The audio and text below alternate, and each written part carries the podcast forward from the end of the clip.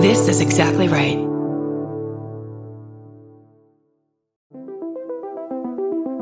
Hi, I'm Erin Welsh. And I'm Erin Allmann Updike, and we're the hosts of This Podcast Will Kill You on Exactly Right.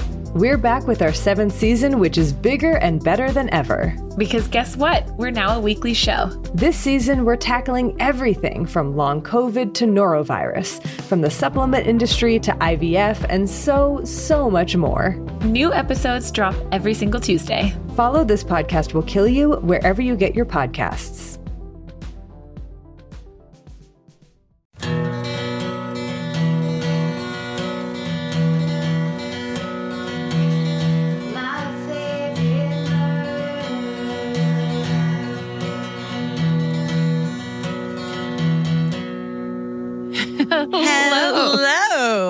And welcome to my favorite murder. the mini-sode.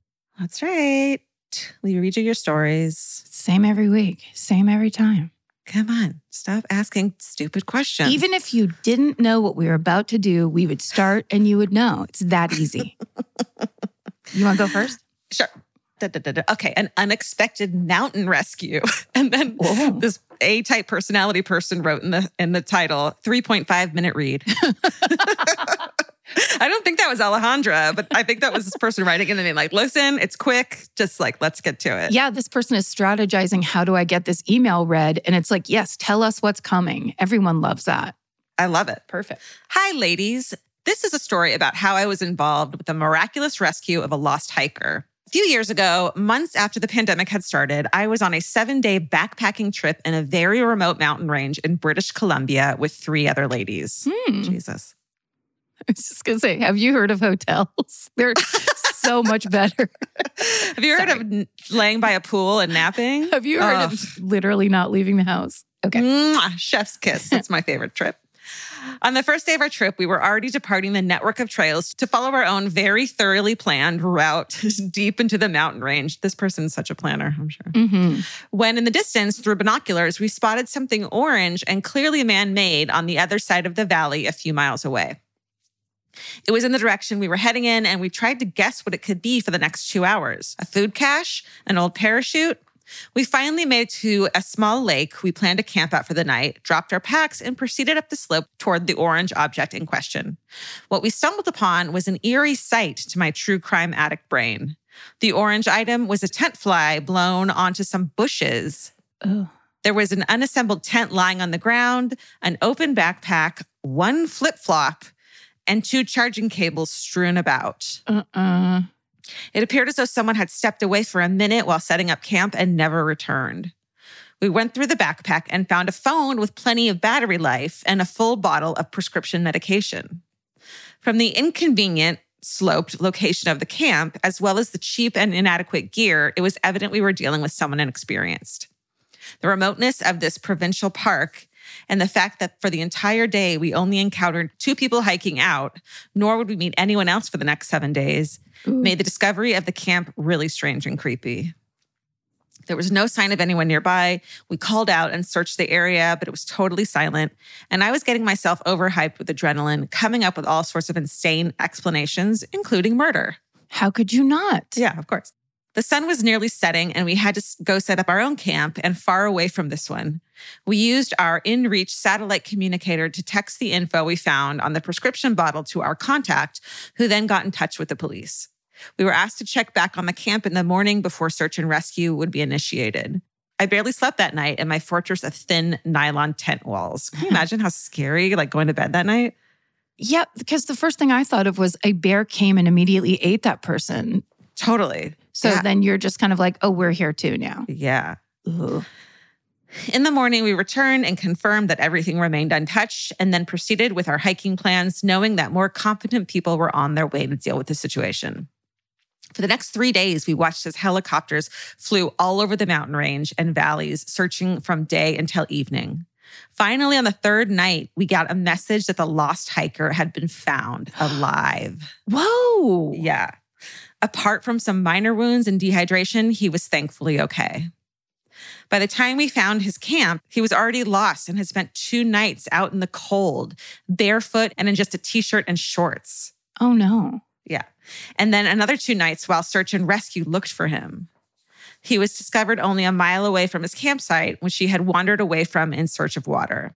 This young guy in his early 20s was dealing with mental health issues, which is probably why he had made so many poor decisions. Since he was only expected to return in five days and got lost on his first day, nobody would have started looking for him until it may have been too late. Our satellite device allowed us to share the exact coordinates of his camp, no doubt speeding up the search a little bit.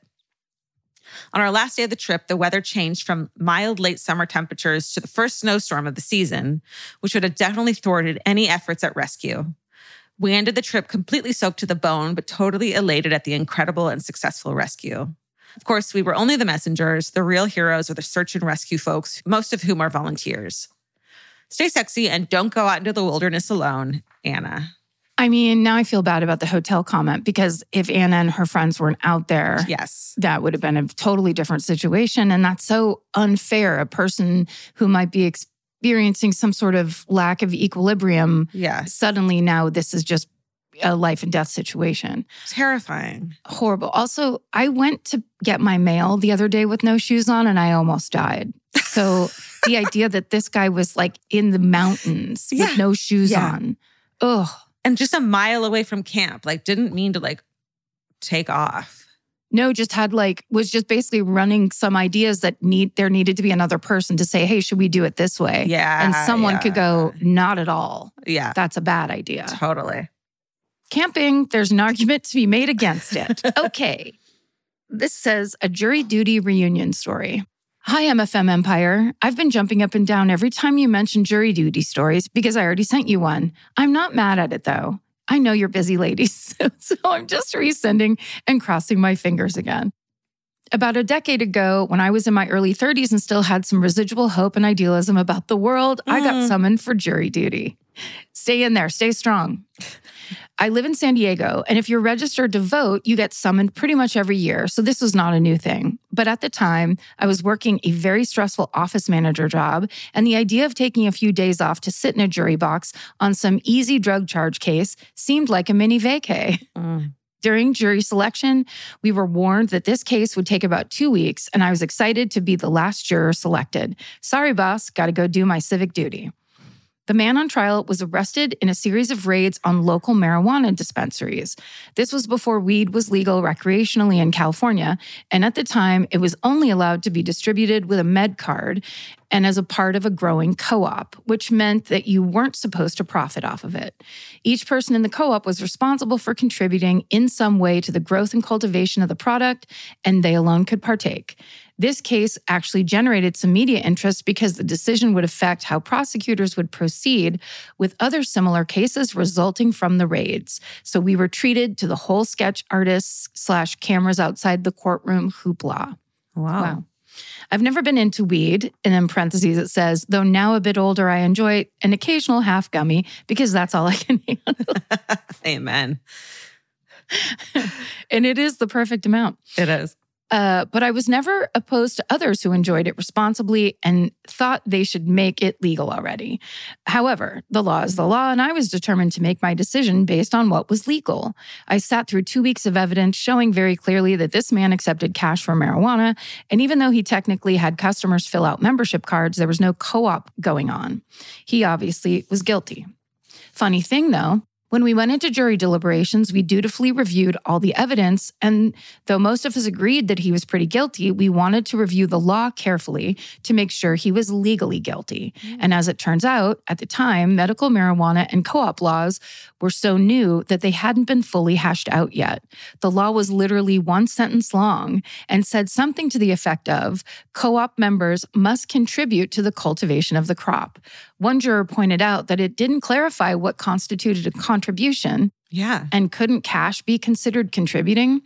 We tried to get clarification from the judge who just said, quote, that is the law as it is written. I cannot clarify further. So after just a few short hours, we all agreed that money could technically be considered a contribution and we found the man not guilty. Yes. yeah, we made the local news, and one of our jurors did a TV interview basically saying what a stupidly written law that was. Flash forward a few months later, my boyfriend and I attended a Major League Baseball game. And after the game, we were on the way out of the stadium and I heard someone behind us yelling, Hey. I didn't even turn around at first because I didn't think it was for me. But then I felt a tap on my shoulder. So I turn around. I didn't recognize the man in front of me at first. But then he said, Hey, I just wanted to say thank you. You were on my jury. My jaw dropped to the ground as recognition finally set in. I was so freaked out that all he could say was, "Oh my god, you're welcome." Then I laughed awkwardly and he and we walked away. Many things went through my head after that. First, what if we found him guilty? Second, could he have found me if he was looking? No, if you found him guilty, he'd be in jail. Third, that man stared at 12 people who would decide the next few years of his life for 2 weeks. Of course he recognized me. Yeah. I wasn't afraid of this man necessarily. He seemed like a family man who was just trying to get by in life. During the trial, he seemed respectful and engaged, and the emotion and relief in his face was satisfying when the not guilty verdict was read. But it never occurred to me before that when you are a jury of peers, it's entirely possible you will meet again. Wow. Yeah. I just wanted to say thank you for all the years of entertainment. Your fun banter has been almost as good as anxiety meds for me Aw. for the past few years. Aw. And I try to save episodes to get me through tougher days, but I'm caught up, so I just may have to start over. Karen, I could listen to you read a phone book if they were still a thing. Oh, thanks. Sorry, that's a one sided compliment that it sounds like I picked to say. Stay sexy and try to get out of jury duty. That's the lesson. That's the lesson at the end of the email. Robin, she, her, stay sexy and try to get out of jury oh duty. Oh my God. I love that they were so responsible that they were like, let's read the law. They didn't just like rely on the lawyers' arguments. That's so cool. Yes. And I think I also, that's one reason I like this email. And the second part is to put together when you are deciding the fate of someone, that's a human being that you might see at the, think of it as a family man who is there at the same baseball game that you like. Yeah. What would you want to do then? Send them to Totally. living hell in the prison system? For arbitrary laws about a drug that is is better for you than alcohol, some would argue. Like, what the fuck? Yeah. Whatever. I just like that. Thought that was a good one. Whatever. Say yes to drugs. Say, look, Say, say maybe. hey, to drugs. consider the option of drugs. Half a gummy to go to sleep. say perhaps. If you're like me, you're always looking for a story to dive into. Whether it's a family drama or a mystery to solve, the key to getting hooked is the details. I need rich visuals and intricate storylines, and June's Journey has that and more. June's Journey is a mobile mystery game that follows June Parker, a daring young woman, on a quest to uncover the truth about her sister's murder. This is your chance to test your detective skills because you'll play the game as June herself. Explore beautifully designed scenes from the 1920s, like lavish estates and gardens, and don't forget to keep an eye out for hidden clues. There are twists, turns, and catchy tunes, all leading you deeper into the thrilling storyline. And if you play well enough, you could make it to the Detective Club. There, you'll chat with other players and compete with or against them. June needs your help, but watch out, you never know which character might be a villain. Shocking family secrets will be revealed, but will you crack the case? Find out as you escape this world and dive into June's world of mystery, murder, and romance. It's all just one tap away. Discover your inner detective when you download June's Journey for free today on iOS and Android. That's June's Journey. Download the game for free on iOS and Android. Goodbye. Georgia, have you ever been blown away by the most simple dish at a restaurant, like perfectly scrambled eggs? Oh my God, yes, Karen. And then all I want to do is make that dish at home and eat it every day. well, you probably could, as long as you have the chef's secret ingredient made in cookware. Made In was created to bring restaurant quality performance kitchenware to home chefs around the world. For years, they've built their business by supplying restaurants and top chefs with high end cookware. Some of Tom Colicchio's most treasured dishes at his restaurant Craft are made in Made In. Whether you're cooking for professional critics or just the critics you live with, your meals will benefit from the quality of made in products. Like their carbon steel cookware, it combines the best of both cast iron and stainless steel clad, so it's rugged enough for grills or an open flame. It's the MVP of summer cookouts and cook ins. What I really love about made in cookware is that it actually makes something like having a Memorial Day barbecue much more convenient because you can keep everything on the grill. If you need to throw, say, a pan of garlic up on the top while you're grilling your steaks on the bottom, it's strong enough, durable enough to do that. If you want to take your cooking to the next level, remember what so many great dishes have in common. They're all made in, made in. Save up to 25% this Memorial Day from May 18th through May 27th when you visit madeincookware.com. That's M A D E I N cookware.com. Goodbye. The Unsolvable Key Mystery. Mm. Hiya, friends. I've been listening since you guys used to name every episode with a number pun. Remember? Remember? Remember? Your voices have helped me through like six or seven surgical recoveries, and I'm so grateful. I don't know if you've ever asked for stories like this, but this is something that has been gnawing my, at my insides for nearly two decades. And even if no one reads this email, I think just writing it all down will make me feel a little better. When I was 11, my dad sat on the edge of his old black leather recliner and called me over. He handed me a key that was small with a rounded top and said, Steph, if anything ever happens to me, remember I'm hiding this key in our grandfather clock. Mm. I watched as he placed the key in a hidden drawer inside the clock that I hadn't even known was there. Wait a second. I'm sorry. Can we pause to say I've never heard of hidden drawers inside of grandfather clocks? Have you? No, but of course it makes sense. They're so creepy. If anybody has a what they found inside a grandfather clock in the hidden drawer, Yeah. you will get moved to the front of the line because that is the ultimate. Or go if you have a grandfather clock, go look, go fucking see if it has a hidden drawer. Yeah. Or when you go to that estate sale this weekend, Yes. open up the grandfather clock. Totally. My 11 year old mind didn't really understand what had just happened. Besides, my dad had a really dry sense of humor, so maybe it was just a joke that I didn't get. And it wasn't like he could have been serious, right? What could possibly happen to your dad when you're a little kid? Everyone you know mm-hmm. at that age is invincible.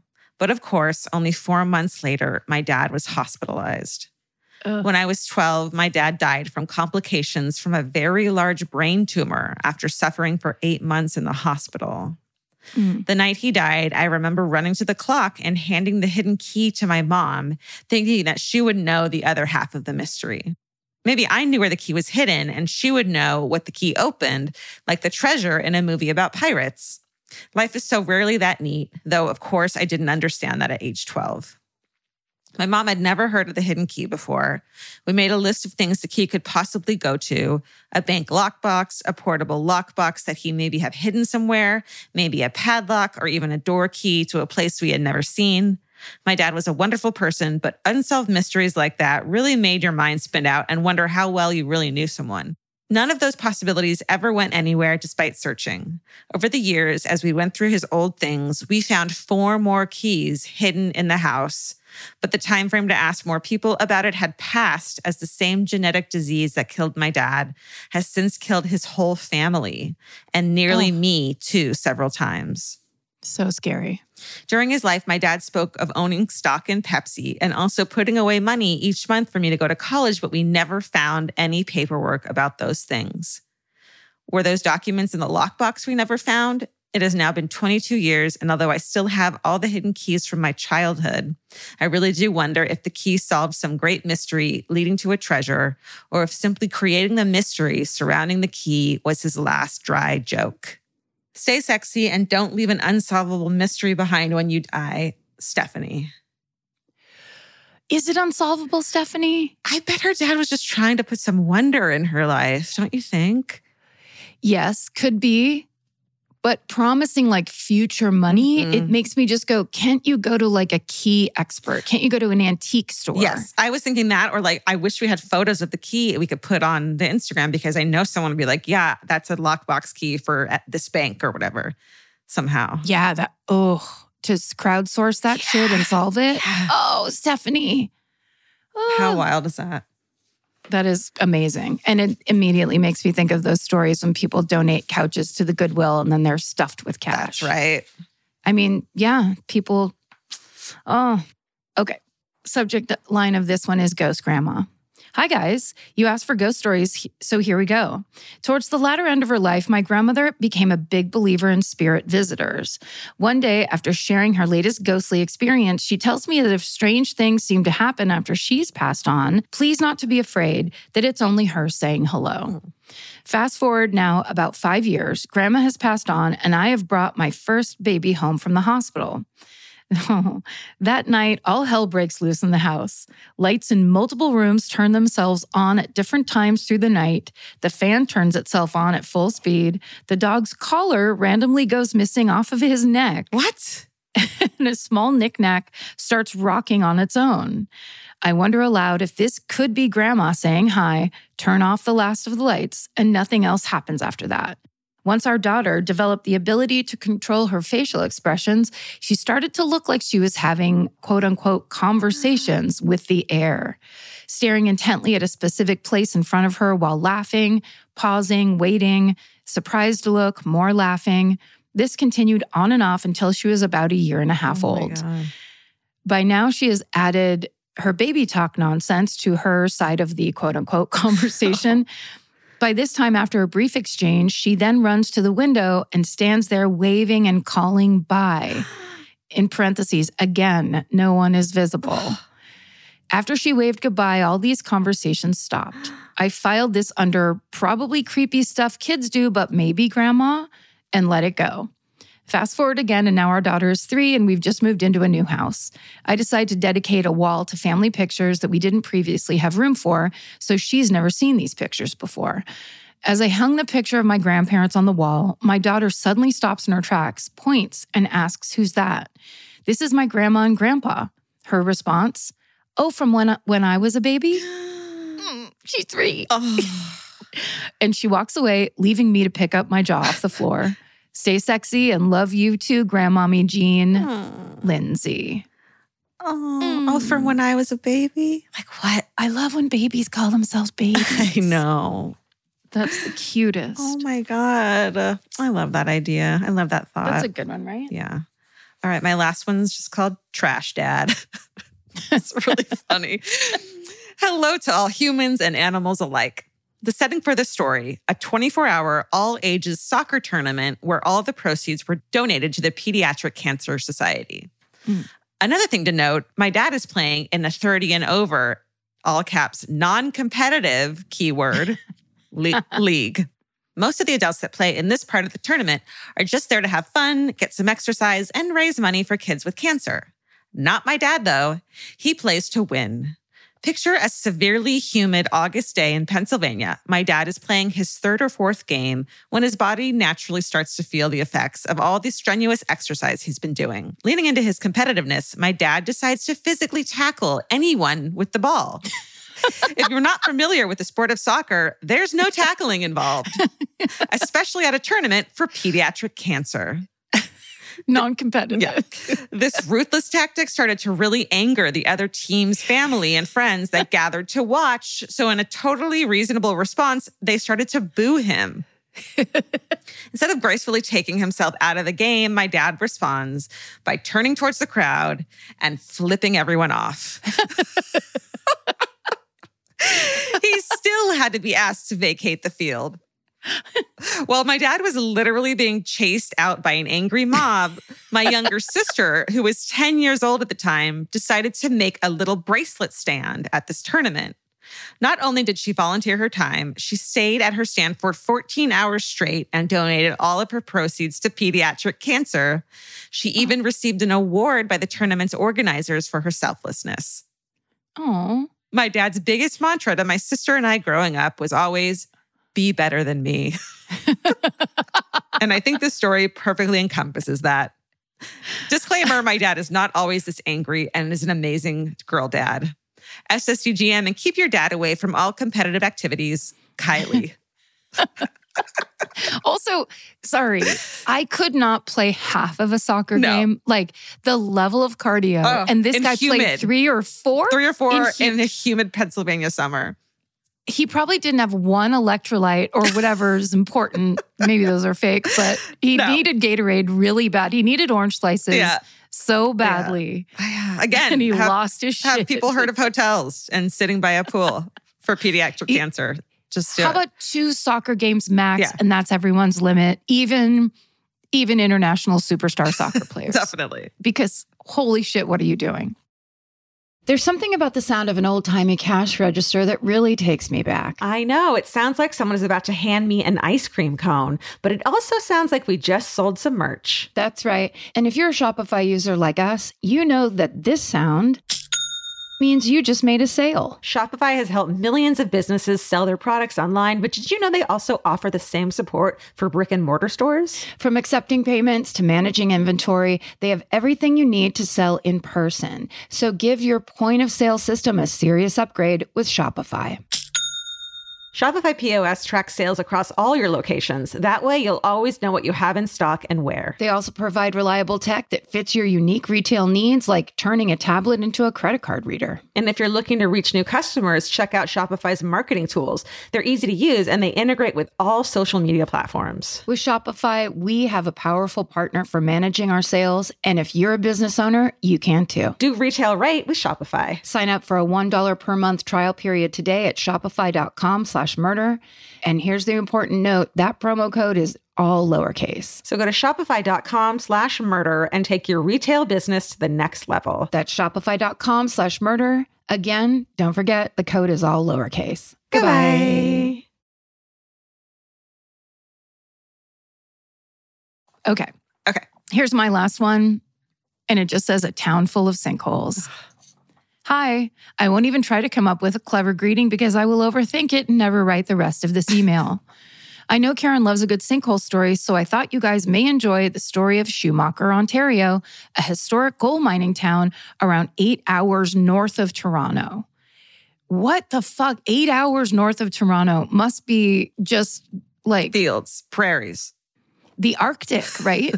Is it Ant- Antarctica or the Arctic that's up there? You're asking the wrong gal. Okay, sorry. I thought you had a deep un- geographical understanding of northern Canada. Didn't you know? So disappointing. Gold mining in this area began in 1910, and since the local mines have produced around 80 million ounces of gold. Today's value is approximately $140 billion. Holy shit. Damn. Through the extraction of hundreds of millions of tons of rock. One of the main historical mines, the McIntyre, is 4,250 feet deep and it extends below the town of Schumacher. There are also many parts of the mine that are much shallower, lying just below the ground all around town. So shallow in some places, they can be accessed from people's basements. Whoa. There are historic records of mine workings collapsing and swallowing streets, vehicles, and buildings dating back to 1912. Oh shit. So there's just a thin layer of earth and then just a hole No. underneath Schumacher, Ontario. No, thank you. Okay. There is one property which has fallen victim to two sinkholes. The first in 1963, where three buses parked on the property fell in and were buried under cement when the hole was filled in. Oh, so they just fell in and they're like, forget it. Get whatever you need out of these Yeah. buses because we're filling them in with cement. The property collapsed again in 2004. There was a mechanic shop on the property, and one of the mechanics noticed the floor starting to heave and evacuated the area before the collapse. Thank God. It was heaving. It was heaving like an animal. No. Water had seeped into the old hole and eroded the cement capping the mine workings below. 12 cars and a tractor trailer fell into the hole. The property was subsequently condemned, like many others in the area. Wow. The problem is so prevalent that when you buy a home in the area, there are clauses added to home insurance policies which state that if your house falls into mine workings, it is not covered by your insurance. I fucking bet. Shit. Holy shit. you know what you're doing if you're moving to Schumacher. Yeah, totally. Mining companies are currently working to map out as much of the old mines as possible to identify buildings at risk of getting sinkholed. That's now a verb. love it. Hopefully, this story can bring you a few minutes of entertainment in exchange for the hours you have provided me. Your podcasts are integral to my biweekly five hour commute to the mine where I work. so, thank you, an actual real miner. Oh my God. Uh, I feel starstruck. a mind doctor. It's so hard to be a, it's the hardest job there fucking is. Absolutely. Besides motherhood and podcasting. and podcasting. Miner comes in third. Stay sexy and read the fine print on your insurance. Jacob. Jacob. Jacob. Jacob. Hi. hi, Canadian miner. Wow, that's really cool. Send us your Canadian mine stories, guys. Yes, if you have them. Does he listen to our podcast underground while he's mining? wow. What's the deepest someone's ever listened to our podcast, do you think? the Mariana Trench. Let's hear it if you've been down if you've been down to the bottom of the ocean. yeah, Try to beat Jacob. try it. We dare you. He's like, I don't listen to you while I'm mining. That would drive me insane. Thanks for listening. Send us your stories if you want more of this. We have many, many episodes in the fan cult. oh yeah, you've you can have ones no one else has heard. That's right. Stay sexy. And don't get murdered. Goodbye. Goodbye. Elvis, do you want a cookie?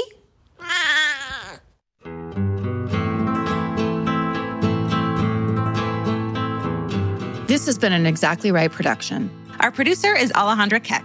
And this episode was engineered and mixed by Steven Ray Morris. Steven! Email your hometowns and fucking hoorays to myfavoritemurder at gmail.com. Follow the show on Instagram and Facebook at My Favorite Murder and Twitter at My Fave Murder. Goodbye.